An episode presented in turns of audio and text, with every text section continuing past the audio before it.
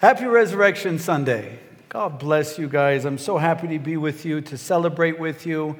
There's no place to me in the whole world that I would rather be in worship than worshiping with you guys this Sunday morning. And because we're African, and Africans like to sing, and they like to dance, and that is exciting to me. Sometimes I go to the States, and I know they're worshiping in their hearts, but you can't see it because they stand like this. So it's a joy to be with you. Turn with me to Luke's Gospel, chapter 23. And we're going to do a shorter sermon today so that we can enjoy a few more songs. We are celebrating the resurrection of Jesus Christ. If we just looked at the resurrection, we could study it for eternity. God is infinite. His beauty is infinite. The scholars and Bible commentators say, which I agree with, is when we're saying holy, holy, holy, holy is the Lord God Almighty. In heaven, we're told that we're going to be saying this for eternity. Now, don't think it's going to be some boring thing and you're like, oh, for all of eternity, I'm going to be singing a song? That doesn't sound nice. You understand that in eternity, there's no time. You can be playing a football match while singing holy, holy, holy at the same time, while eating food all at the same time, and doing an infinite of other amount of things all at the same time. Because in the book of Revelation, the Bible says that He is going to throw time away. We're not going to live with the construct. We're not going to live with the confinement of time. So for eternity, we're singing holy, holy, holy. There's been many Bible preachers and commentators write books on why that is going to be a foundational song in heaven. Because God's distinct quality above all other qualities, yes, He is infinitely humble, He's infinitely patient and kind and gracious and loving, but He is holy. And that's going to be one of those things that stands out to us in heaven. Above any other thing is His holiness. And kind of during the sermon today, I want us to really focus and say, I want to grow this year. I want to grow today on this Resurrection Sunday and tomorrow as we meditate that we need to have a greater appreciation and a greater hunger and a greater longing for righteousness. When I was a kid, I've mentioned this before, that preachers would just be telling the congregation often, and it's good to preach against fornication, it's good to preach against drunkenness, the Bible does such things, but as we do expositions, that's what we do at Calvary Chapel Eldred. If you're a visitor today, we'd like to welcome you. If you are visitors, your first time today, would you just raise your hand? Your first time to Calvary. Raise your hand if you're a visitor. Let's give everyone a hand clap. God bless you guys. And after the service, if you are a visitor, just come up and your prize is 1,000,000 spiritual shillings today. 1,000,000 spiritual shillings. We'll pray for you. But when I was a kid, these preachers would preach, it would seem more often, and during expositions, the New Testament, the Old Testament, it speaks a lot more about God than it preaches against. It preaches to us a lot more of what we should be doing than what we shouldn't be doing. Did you guys know that? And so often we can get in the trap as preachers and churches to just focus on all the bad things. And so they would tell me, you know, don't fornicate. And when you tell that to a 14, 15-year-old boy, that's all that's on his mind, especially an unbelieving boy, a non-Christian. And so these preachers were telling me everything I shouldn't do, and it was everything I wanted to do. I was like, this is terrible. They're saying I'm going to hell if I do everything that is in me wants to do. But when I finally was introduced to a person, the person of Christ, His beauty, His righteousness, his holiness became so desirable that those other things, they haven't gone away in my life, but they are way less desirable to the point where I don't have to obey them. I don't have to give in to them because I have somebody worthy of worship, more glorious than sin, more beautiful than my desires. Very important to know that. We need to be introduced to a person to overcome sin. But something happened as time went on. After I got saved, the temptations would scream at me. But as time went on, I grew in an appreciation for righteousness. And what I want you to understand today during this Resurrection Sunday is that righteousness was the cause of the resurrection. It was not possible for somebody who had never been corrupted by sin to stay in the grave. If you had never sinned in your whole life, never one sin mentally, never one sin in your heart, never one sin in your actions, if you have done that and you died, somebody killed you today, you would rise again. Because it's impossible for a body that has never been corrupted by sin to stay in the grave. But the whole thing about this doctrine is there is none righteous, no, not one. All have sinned and fallen short of the glory of God. So when we die, we will stay dead until Jesus rises us up. But he can't raise us up in the same body, because that body is associated with sin. That name that we have, the name that we have on earth, it's associated with sin. So he has to raise us up and give us a new body and give us a new name. But Jesus Christ's body, he will have for eternity. He doesn't get a new body. In fact, the Bible says that he will bear the scars of the nails in his hands and in his feet for all eternity. And we will look upon him being as he is, no longer dealing with the sin, but we will have new bodies. Jesus Christ will never need a new body because his body was without corruption, without sin, without unrighteousness. So we need to understand this principle this morning is that righteousness brings life and sin brings death. Righteousness brings life and sin brings death. Very important. The Bible here in Luke chapter 23. Let's just back up before the resurrection to briefly look at the cross. We focused on it as Pastor Odoyo preached on Friday. We focused in the Garden of Gethsemane before the cross on Thursday. And we'll look at the cross and the resurrection briefly today. I want to get you guys out of here so you can go celebrate with your families.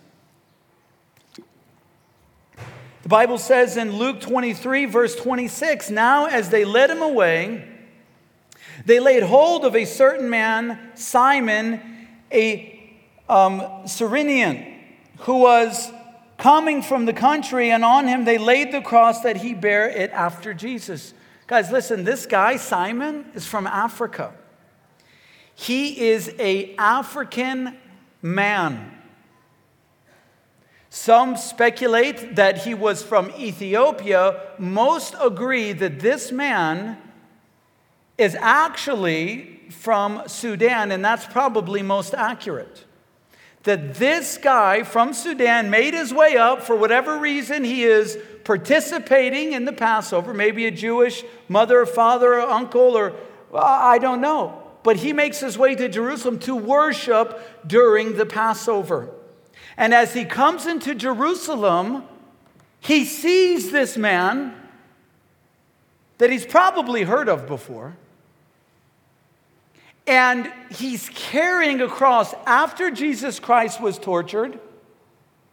I've shared this before. Let me share this again. The Romans are so good at torturing people. They wouldn't hit people with their fist because when you punch people with a closed fist, you break your fingers, you break your knuckles, because your fingers and your knuckles are brittle. That's why this finger is so broken. Punching people in the head. I broke it this week. No, I'm kidding. That was before I was saved. They used, the Bible says, the palm of their hands. And the reason for that is because this area right here is so much harder, it doesn't break. And when you hit somebody's face, you can maximize the damage to their face when you hit with the palm of your hand while minimizing the damage to your own hand. So they're torturing Jesus Christ all night long, palming him in the face. They ripped a crown of thorns on his head. They scourged him. The scourging. Brutal. The Bible tells us it's 39 lashes, 40 save one, because the law in the crucifixion was 40 lashes, but they always gave 39 as some sort of offer of mercy. And so the custom was that when somebody is being scourged in their culture, that if they were to confess some sort of transgression against Rome or some sort of sin against Rome, that the Roman soldier that was scourging them would hit lighter and lighter and lighter to show mercy during the scourging. And it was so soft. You know how parents, when your children really need a spanking? And by the way, God made the butt for spanking, not the back, people. All right? Because the back doesn't have as much padding as the butt. It's just common sense. Please stop spanking your kids in the back. It's not necessary. And so Jesus Christ is there. And when you spank your kids, I was going to say, it's like when you don't want to spank your kids and they need one. It's like this. Don't do it again. They're like, okay, see, I remember one time I needed to spank JL. She's a problem child, a big problem child, and it's hard for me to spank my kids. So my wife was like, "You spank her." You spank her. And she walks up. I'm like, okay, I'll do it. So I take her into the room. I'm like, don't do it again, okay? Gets out. I got busted. Kelsey was at the door listening. She's like, you didn't spank her. So that's what it'd be like, softer and softer and softer. But the Bible says that Jesus Christ remained what? Silent before his tormentors. Why? Because the Bible says that he was to endure the entire wrath of God. Your and my sins deserve punishment. And because God knew there was no way that we could ever be saved without punishing a perfect sacrifice, he poured his wrath on Jesus. So when Jesus Christ is being scourged 39 times, and he remained silent, they beat harder and harder and harder. And you can imagine the anger of this Roman, people blubbering and pleading for mercy every time he's ever scourged somebody. But this one time, now this person remains silent, being disrespectful to the Roman nation. So the whips of these hooks and these lead balls and these beads of glass are destroying the body of Jesus Christ. Jesus Christ's vital organs would have been exposed to such a scourging. Medical doctors, Christian medical doctors who have examined the scourging of God. His lungs showing, his kidneys, his intestines destroyed.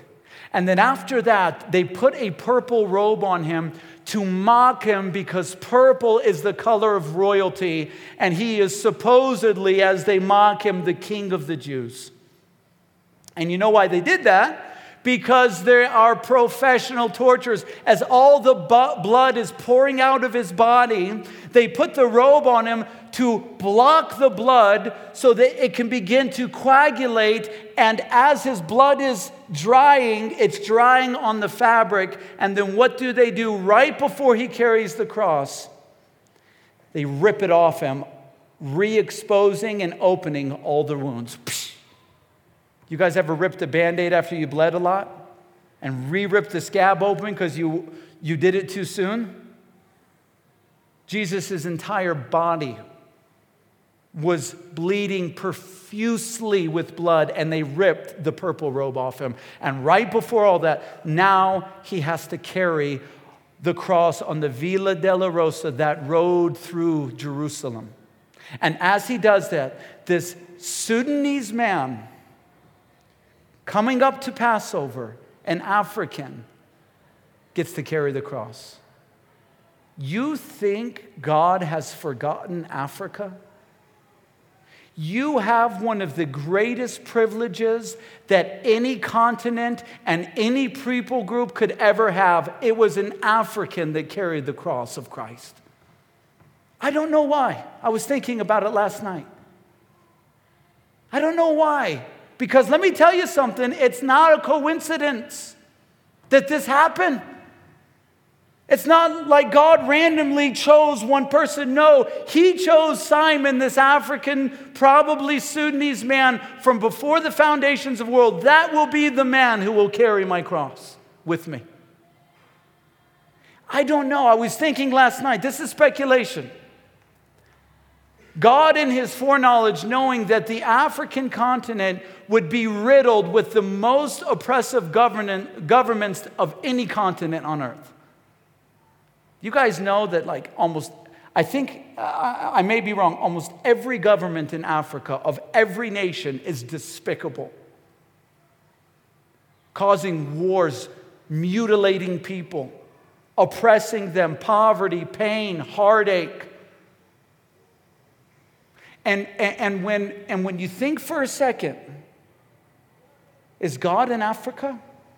Let me tell you something. It was an African that helped God carry the cross to Calvary. That's encouraging. God has not forgotten you, and he never will. He never will. You know what? The other reason, I've heard a lot of angry guys. I was in Nairobi sometime walking in the streets. I don't know, maybe I look like a missionary. I don't think I look like a pastor, do you? At least I've been told that in Kenya for 12 years. You don't look like a pastor. Maybe I should wear a tie. Maybe I should have a padded seat up here that's a throne. I don't know. Not that all of them do that. And I'm walking down the street and he says, "Go back to America. We don't want you here, foreigner." What did I do to you? He's dead now, but no, he's not. I killed him.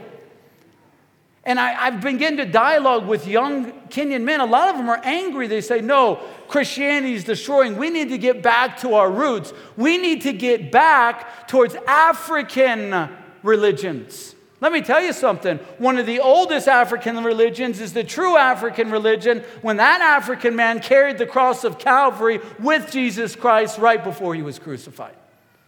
Don't tell me about something 500 or 1,000 years ago. 2,000 years ago, there was a man privileged enough from this continent to carry the cross.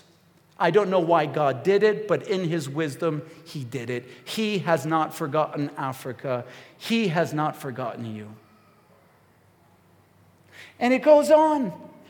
This incredible statement. It says, "A great multitude of people followed him, a woman who was mourned and lamented. But Jesus, turning to them, said, 'Daughters of Jerusalem,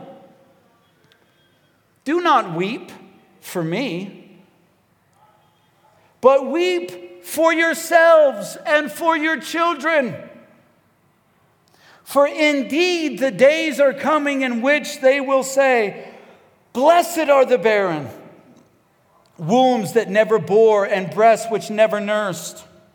Then they will begin to say to the mountains, fall on us, and to the hills, cover us. For if they do these things in the green wood, what will be done in the dry?'" Isn't that an odd thing for Jesus to say? He's been punched in the face all night long with the palms of Roman soldiers' hands. He's been spit on. He went through illegal trials. because he's a righteous man. Nobody had a fault against him. He was tortured, he was scourged, and then a crown of thorns put on his head. He had a robe put on him, ripped off of him, opening up all the wounds. And now him and this African is going to carry the cross to Calvary. And all of these people are weeping, these women are weeping as they're carrying the cross down the road, and Jesus says those words? What's he talking about? Don't weep for me. Weep for yourselves. Weep for your children, because there will come a day where women wish they never had children. There will come a day that the nursing mother wishes she never had a child to nurse. Because in those days, they will ask the mountains to fall upon them because of how terrible those days. What is Jesus talking about? Well, first he's giving a principle, and then he's talking about the Great Tribulation. The Great Tribulation, as taught to us in the Bible, we learned this years ago as here at Calvary, we went through the book of Revelation, but this Great Tribulation is a 7-year period that the book of Revelation teaches us is going to happen on earth. Prior to the 7-year, God will take up his bride because he's not going to torture his bride. And listen, if you're not a pre-tribulation rapture person, that's okay. I know you're still a brother in Christ, but let me just ask you this. If you don't believe in the rapture before the tribulation, just go to your fiancé and say, hey, do you mind if I do you mind if I allow demons to torture you on our wedding day? Do you mind if an asteroid falls on your head during our wedding day? And it was me who does it? Do you mind if I take a rock and hit you in the head with it? You think your bride's going to marry you? Ladies, would you marry that guy? No, you're going to break up with him, right? There's no response. Of course you would. During the 7-year tribulation, God's going to send an asteroid to Earth, killing a third of the planet's population. He's going to allow demons to torture people, but he won't allow them to die. He is going to pour out judgment and wrath on this world, so much so, but he's going to take his bride first because they refuse to acknowledge God. He has to punish. He has to pour out his wrath. He has to judge. But why Jesus is saying this here is because he's saying to them, don't weep for me in my judgment, because my judgment sets you free. My judgment allows you to be born again. The Father is pouring out his love on us by pouring out his wrath on me. Jesus has an eternal perspective. He understands in just a few short days, in a few short weeks, he is going to resurrect from the dead, and then a few weeks later, he's going to be with his Father at his right hand, praying for us, making intercession for us. But what's going to happen? So many people are going to be left in the world. They're going to be here, like we are here this morning. And not only we, because most of us are probably born again, but also all those people in Eldoret, all these people in Kenya, all these people in Africa and Asia and America and Europe. And there's so many not born again because they're rejecting the sacrifice of Christ when the wrath of the Father was poured out upon him. And in rejecting that, they're not born again. And now they're going to be weeping when the wrath of God is poured out upon them because they refuse the sacrifice of Christ. Do you see why he's saying it now? He's saying, don't weep for me and the Father pouring out upon me his wrath. Weep for yourselves if you reject the cross, because then you will receive the wrath of the Father. You will not be able to escape it then. You will not be able to miss it then. If you don't believe in the cross of Jesus Christ, that bloody, gory sacrifice of Jesus Christ, and you receive the love because the Father's wrath was poured on him, then the Father's wrath will be poured on you, like it'll be poured on the world. But rather, instead of doing that, confess your sins to Jesus Christ. Believe on Jesus Christ and that God raised him from the dead, and you will be saved, and you won't have to mourn, and you won't have to weep when the Father's wrath is poured out on the world. That's why Jesus says, don't weep for me. Weep for yourselves. Weep for the people who will go through this judgment. For the mothers who have children. I'm here to tell you this morning, if you're not born again, you must be. Avoid the wrath of the Father when he pours it out on the world, and receive the sacrifice of Christ to avoid the wrath of the Father, because the Father's wrath has been poured out on his Son. That's why he says it. The Bible goes on talking about there were also two other criminals led with them to be put to death. And when they had come to the place called Calvary, there they crucified him, and the criminals on the right hand, on the left. And Jesus said, Father, forgive them, for they know not what they do. He asked the Father, forgive the people who are killing him. And they divided his garments, as it was prophesied, and cast lots. And the people stood looking on, but even the rulers with them sneered, saying, he saved others, let him save himself. If he is the Christ, the chosen of God. The soldiers also mocked him, coming and offering him sour wine and saying, if you are the king of the Jews, save yourself. And an inscription also was written over him in letters of Greek, Latin, and Hebrew. This is the King of the Jews. The one of the criminals who was hanged blaspheming, saying, if you are the Christ, save yourself and us. But the other answered, rebuked him, saying, do you not even fear God, seeing you are under the same condemnation? And we indeed justly, for we receive the due reward of our deeds, but this man has done nothing wrong. Then he said to Jesus, Lord, remember me when you come into your kingdom. And Jesus said to him, assuredly I say to you, today you will be with me in paradise.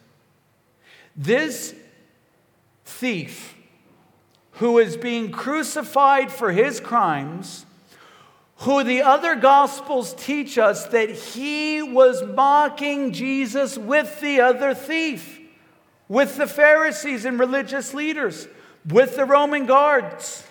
And all of the sudden, he is now preaching to the other thief about what is true, what is righteous, what is just. He's saying we deserve to be crucified because we are receiving the reward of our actions. We are receiving the reward of our sins, and that is death by crucifixion, which was the law of these thieves back then. But this man has done nothing wrong. He's innocent. You know, the Bible says, we just read it, that an inscription was written over Jesus in letters of Greek, Latin, and Hebrew.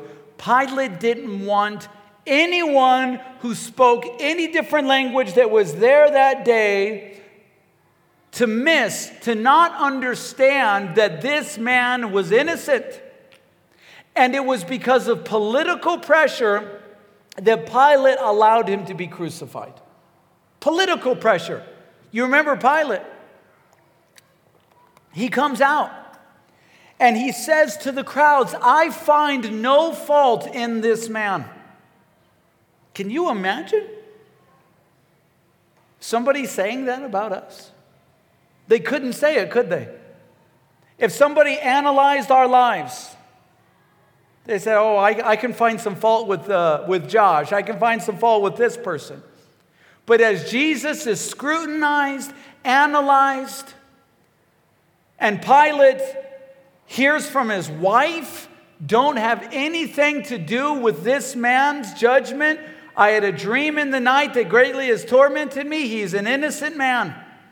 Pilate goes out to the Pharisees and says, I find no fault in him.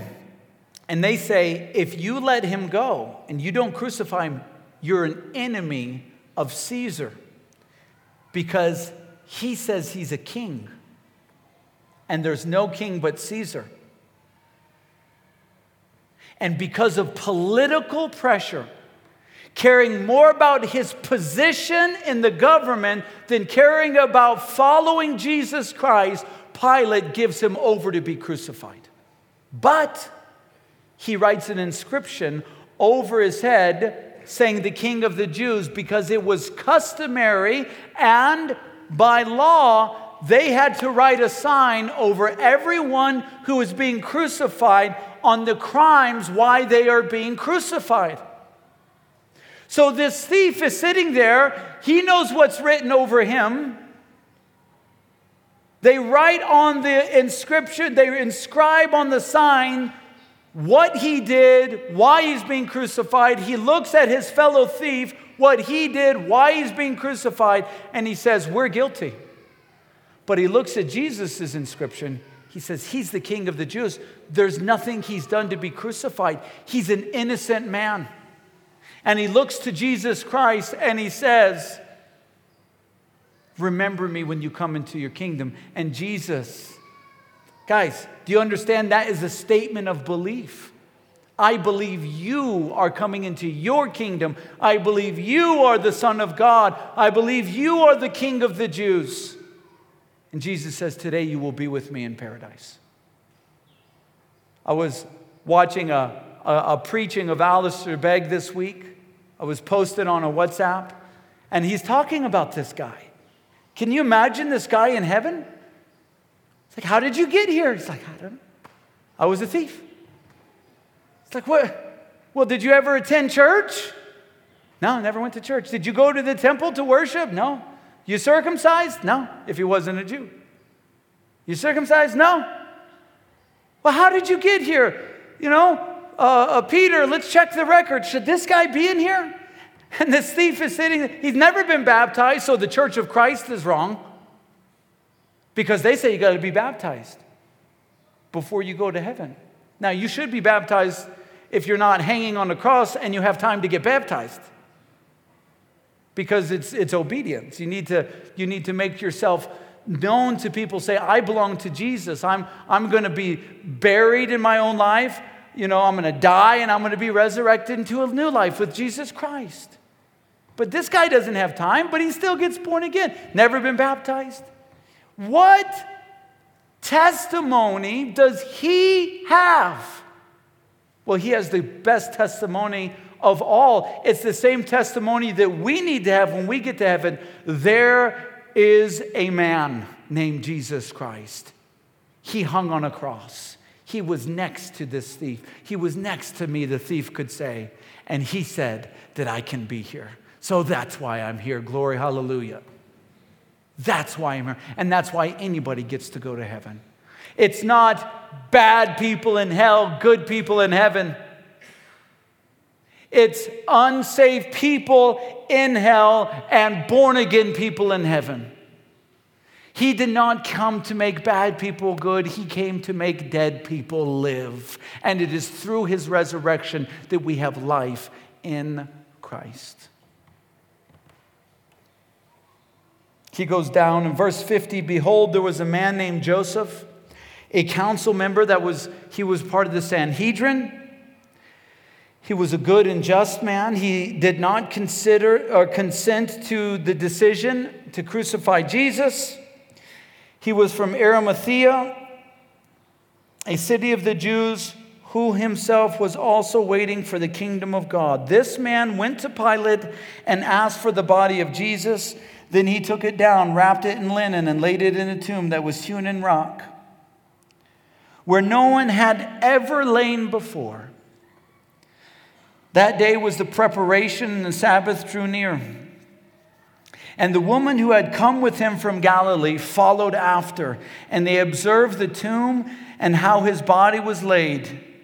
Then they returned and prepared spices and fragrant oils. And they rested on the Sabbath according to the commandment. Now on the first day of the week, very early in the morning, they had certain other women with them, came to the tomb, bringing the spices which they had prepared. But they found the stone rolled away from the tomb. Then they went in and did not find the body of the Lord Jesus. And it happened, as they were greatly perplexed about this, that behold, two men stood by them in shining garments. Then as they were afraid and bowed their faces to the earth, they said to them, "Why do you seek the living among the dead? He is not here, but he is risen. Remember how he spoke to you when he was still in Galilee, saying, 'The Son of Man must be delivered into the hands of sinful men and be crucified, and on the third day rise again.'" Isn't this interesting, church? Now, it is not my intention to do an exposition of this story, but just to read it, but I will stop for this.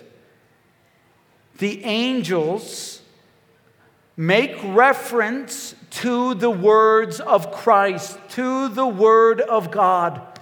"Remember," they say, "that while Jesus was even with you, that he told you this must happen." And it's not complicated language. That the Son of Man must be delivered into the hands of men and be crucified, and on the third day rise again. Guys, he said this so many times. He spoke to his disciples.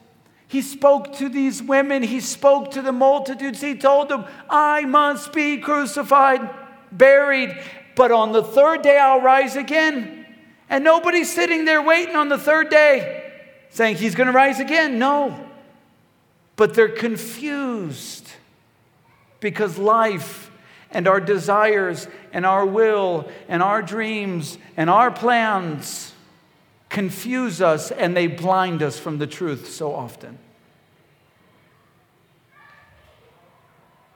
But then they remembered his words. They returned from the tomb and told all these things to the 11 and to the rest. It was Mary Magdalene, Joanna, and Mary the mother of James. Who's Mary the mother of? James. Who else is she the mother of? Jesus.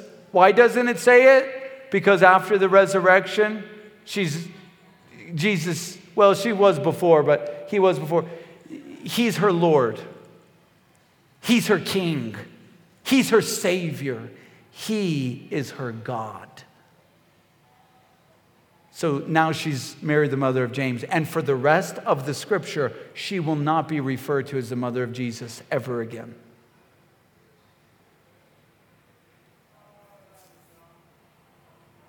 And people have deified her, especially the Catholic Church, and it's wrong. She needs to take her proper place in humanity as a sinful, lost human being who needs the blood of Jesus Christ to redeem her and set her free from her sins. And you need not ever pray to Mary again, but only to the one who bled on the cross for you. That's just a side note. I'm not going to charge you anything for that. But Peter rose.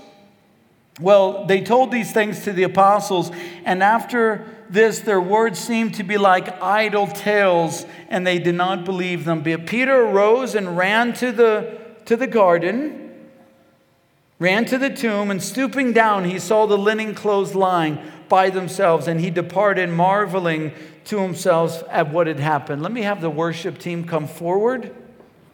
And listen, guys, they didn't believe the testimony. Jesus would appear to the disciples and say, "Why didn't you believe the testimony of these women?"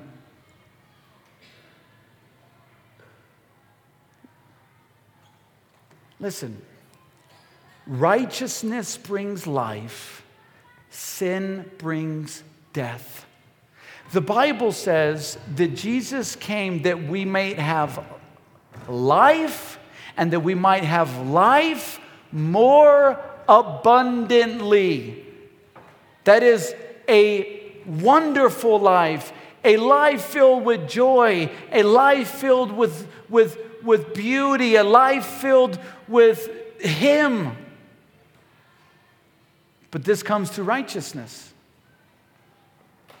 And we need to receive the righteousness of Christ because He was raised from the dead to understand, listen, are you going through unnecessary pain? Sometimes our pain is because we're a Christian, but are you feeling lonely, filled with anxiety, sin and paranoia, depression? All of these things that are caused so much by our sin?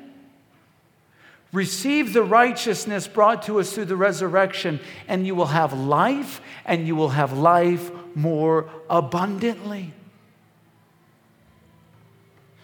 So important that we have life and life more abundantly. Forsake your sin.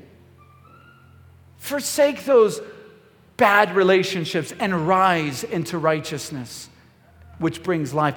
Forsake any sin that so easily destroys you and rise into a new life in the resurrection of Christ.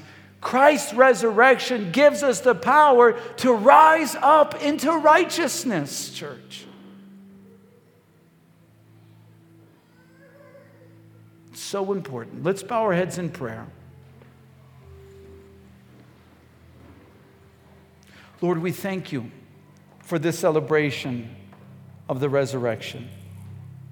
So grateful that you have set us free from sin that causes so much pain, so much destruction. We thank you that you have set us free from the bondage because you are alive.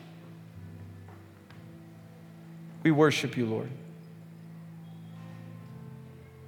We praise you. And we ask, Lord, I ask that anybody who needs to be set free through the power of your cross, through the power of the resurrection, that you would set them free right now. Set them free from their sin, Lord. Set them free from their wanderings, that they may rise up into a new life.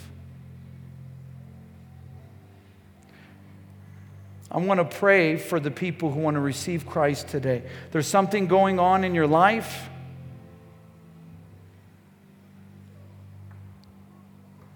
And you know that you need to repent. You know that you need to resurrect into a life of righteousness.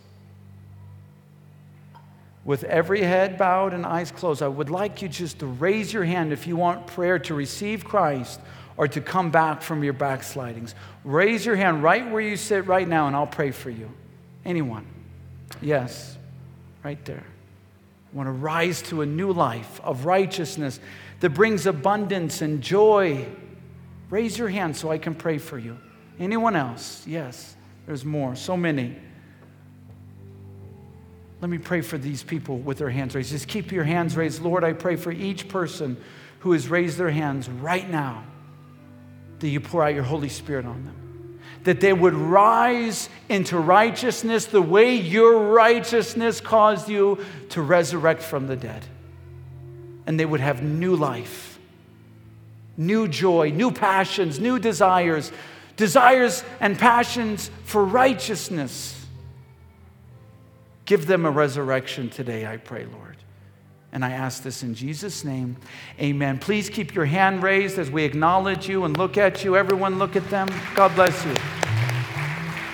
You can put your hands down. Guys, we want to pray for you after we're done with these couple songs. Come up front. We'll pray for you. At the Connect Station, sign up as a new believer. We want to call you this week. We want to pray with you over the phone. We love you. And if you raise your hand today, especially if you're a visitor or if you're not, you have found a church home. where we're going to care for you and watch you walk with Jesus Christ.